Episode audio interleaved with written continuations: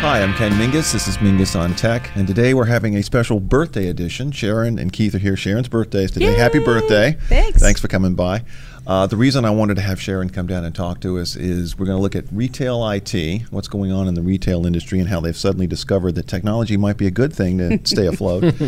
And we also want to talk about a uh, new World Economic Forum report yesterday that says that technology is going to eliminate 7 million jobs worldwide and should we all fear for our lives. uh, but let's get to the good news, or maybe less bad news first, and, and talk about retail IT. Um, Sharon, since you were just at the big show in New York, the, uh, the National Federation of Retailers, National Retail Federation, National Retail Federation. all right, the NRF. Yeah, um, there's a lot going on right now. It seems uh, between retailers and technology, and trying to figure out how to get customers in stores and get them buying. So, so what, what kinds of things are happening? Well, it really sounds like retailers have figured out that it's no longer enough to have a website. It's no longer Right. enough to sell things with e-commerce. That it needs to be one overall experience where you go online, you're researching, you're checking prices at different stores, you're checking reviews on Yelp, and then you go into the store to check it out. But suddenly they want to know that you're in the store. They want to know As opposed to just some stranger who wandered in off the street and they have no idea what you might want to buy. Right. Okay. So they know that okay, Sharon just Right. walked in the store and she's been researching TVs. Okay. So like someone that. will come up to me, say, "Are you interested in looking at the TVs we have?" And then they'll go Which over I and they will can. say sounds vaguely creepy. Yeah. I, I get it, but it's it's a little. It's Well, like a maybe even more- concierge, but I- man, I don't know if I if someone started approaching me you saying, mean a concierge? yeah, like you know, walking in and going, "Hello, Sorry. Keith." Yeah. All right. We interrupted. Go Yeah, ahead. go oh no, and you're right. There's a So definite you walk creepy in factor and they're there. ready to help you as soon as you walk in the you door. know, they come right up, say, "Do you want to see the TVs?" And then they'll show you the different features, and they know the things you've been curious about online. Yeah. They can talk to you about the reviews. They know who you are, but that also gives the store a lot of information about you because instead of just compiling information about what you're looking at online, suddenly they have information now about what you're looking at in the store. Okay. So- so they can track online and the and the whole brick and mortar part of where you are, Right, what you're doing, what you're seeing. They want to know about you and what you want and what you'll buy, and this will give them twice that information. Isn't that really? I mean, when you think about it, the amount of information that people sort of give up now about shopping habits, things on Facebook, you know, personal habits, where you go, who you're with, the amount of information that's floating around out there, I can imagine would be very powerful for a retailer if they can figure out before you even get there what you're likely to do, where you're likely to go. Um, I know that one of the one of the stories you wrote about involved Neiman Marcus, which seems to be like they, they're sort of leaping ahead of some of the other retailers and trying to figure out how to put together this seamless experience. So, so I mean, what kinds of what kinds of things that is Neiman Marcus doing that sets them apart? Well, one thing they're doing is that, well, let me start with retailers generally are known for not investing in R&D, not being really innovative. Okay. But Neiman Marcus is, and they have what they call their innovation or iLab department, which is a department of one full-time person. okay, well, you start small and you build It's from there. start. Yeah, okay. Um, but he's actually pivotal in pulling in different people from the company, from say marketing or finance or design or head of the Northeast region, and getting them working on different projects together. Yeah. And they really want this whole seamless experience, and they're willing to work with virtual reality, with artificial intelligence. They want to pull in all this different technology just to make your shopping experience better, Well, let me ask you this though. All right, so. is- and to keep you buying with Neiman Well, and to keep you buying, of course, yeah.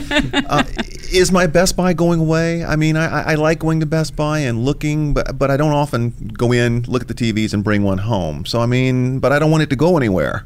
So what's going to happen to stores like that, the big box stores? Well, one analyst was saying that by 2025, a lot of our stores will be showrooms. And they won't have a big inventory there. You're not going to pick out a pair of pants or a new um, Pair of shoes pair for of the Imelda collection. Yeah. Exactly. Yeah. And walk out with them. That you'll go in, you'll try something on, you'll decide which style you like, what color you like, and then someone will just, you know, put it in their uh, tablet and Yeah. it'll be shipped to you. Okay. So- this is the idea that at some point you might be able to go to the store, look at a product, and maybe even before you get home, your product is on the way to you or is being droned overhead to, to Right. your house. Right. Right. I mean, you know, Amazon with its Prime has two day delivery already. Right. And they and we all know that Amazon has been looking into the whole uh, drone Drones. delivery for I same still want to see drones with my TV flying over Like I said, I, really I- do. That I think doesn't you're gonna scare have you for four your of them. TV? Four of them. Well, as long as You're they don't have drop them it. connected, as long as they don't drop it, Yeah. and as long as someone doesn't shoot it out of the sky. But I figured out that the, they're going to solve that problem with cameras on the on the drone. Actually, I saw Yeah. a story recently that drones are becoming IoT aware, so they will know where they are in the, in the air as they're delivering your goods. right, we're sidetracking a little bit. Okay, so my sorry. house would All right. then know So- the drone was on the way, so I could go out and meet it. It could, yeah. It So would open the door ready for the, you. show, the, the showroom aspect of it means that your employees also have to be more knowledgeable about the products that they're going to be recommending. Well, exactly, because instead your- of, instead of just stocking Your store inventory. associates are no longer going to be stocking the shelves. They're going to be talking to you about what you want to buy and helping you buy it. It's interesting. One of the things that Keith and I were talking about earlier is the is Home Depot, for instance, with the Home Depot app, where you can now use the app to sort of find your way around the store. I mean, part of the fun of Home Depot is kind of discovering while you're lost, looking for a screwdriver or a bracket for a shelf or whatever, Or asking other some things that you might nice-looking want. guy how to find that. or asking some guy where where you know the tools are. That, My, my biggest problem with Home Depot is is that I I have to spend 20 minutes don't trying wanna ask. find someone, and I don't Oh. want to ask someone. I'm a guy. I don't, you know, I just I know. I- oh, don't I'm like instant no, gratification. I don't don't ask for directions. I don't ask for directions, which is why No. I have a GPS on my phone. Yeah. And so what I liked about this Home Depot app was I could type in to see if the, the, the item that I was looking for was there before I even go to the store. And then the app actually tells you what aisle it's in and you know where it exactly is and there's a map that shows you how to get there. Yeah. But will that cut down on the other extraneous buying I do while I'm wandering around it Home would- Depot looking yeah. for light bulbs? I'll think, oh, I need that, or oh, that looks good. I'll get that. I, I don't think Home Depot's strategy is to not help you so that you buy 60 to more leave you things. lost in the labyrinth of I- Home I- Depot, I so do you think will buy something to get your way philosophy. out of Yeah. there, I think that you know you will still have your impulse buys and, and or you just realize oh yes I need duct tape and Yeah. but if you're in the store and you don't know where the duct tape is, You don't have duct tape at home? I've got a lot of duct Okay. tape but Yeah. I always want more I, you know or or because why? There's a run on duct there's tape. no there's those duct tapes that now have patterns on them If there's And an kids- apocalypse, we'll need kids extra them. duct tape. Well, we know where to go. I've got Batman duct tape Okay. I've got Frozen duct tape you know with the Anna and Elsa Yeah. I mean Is it's, that it's real great. duct tape? it's real duct But tape But we Yeah. digress. but we digress. Yeah. Anyway, if I'm in the store and I can't remember where the duct tape is, boop, boop, boop, Hit boop, the app it, and it's you know, there. and, and helps me to get there. I d- Again, I think impulse buys is a good point, Mm-hmm. but I think you know the bigger issue for me is do they have it, and you know where is it so that I can go and Maybe do it- my other I'm at. Home Depot too much because I seem to know where this stuff is. Well, the question I have then, okay, so to, to bring it back to the to the big to the big shoe, putting us back on the track. as it's Elephant Oh, say. did we have a track? We did, well, sort of. Um, the question is, so are retailers? Do they seem to be ready to embrace this and actually get serious about this? Other than Neiman Marcus with its party of one innovation, um, you know, from what you could tell at, at, at the at the show, do are retailers paying attention? I mean, this is this is something that's that is actually coming. It's not Right. just sort of pie in the sky. Retailers talked a lot about this overall experience and melding uh, brick and click Mm-hmm. from Nike to Disney to Neiman Marcus, um, North Face. I Everybody's think talking. Under Armour is in a Under Armour, yeah. exactly. Okay. They're all talking about what technology they need to to make a better experience, to get their store more information about the shopper, and to make sure that the shopper comes to them instead of, instead of some new startup niche that is online and high tech from the very start. Because these big stores, these big retailers, have to switch around a lot of their infrastructure to be able to do this. Right. So they want to make sure that they're not going to be beaten out of the market by a startup that is doing this from the get go. Well, if you've got a store that's used to having a lot of stock on shelves, and suddenly they, they become basically a showroom, that's that's a real change for them. You know, the stock goes to the wherever the warehouse But is. think or how much less they could spend on retail because they don't need nearly much as big a footprint. Who do you Right. think would be the first major retailer to, to try to tackle this new showroom idea? If you had to put money down right now. Well, I think Macy's has been experimenting with it a little bit in terms of going in and they'll ship things to you. Um, Well, and it does sound like Neiman Marcus is at the cutting gonna edge here say. because they were supposed to be rolling out some sort of test, you know, store like this. I think this month in Dallas at their Dallas store. So even though you know we sort of joke about innovation, they are obviously They are pushing focused ahead. on it, right? Right. Okay. Is Good. Neiman Marcus the one with the cookie recipe? I don't think so. I I don't know.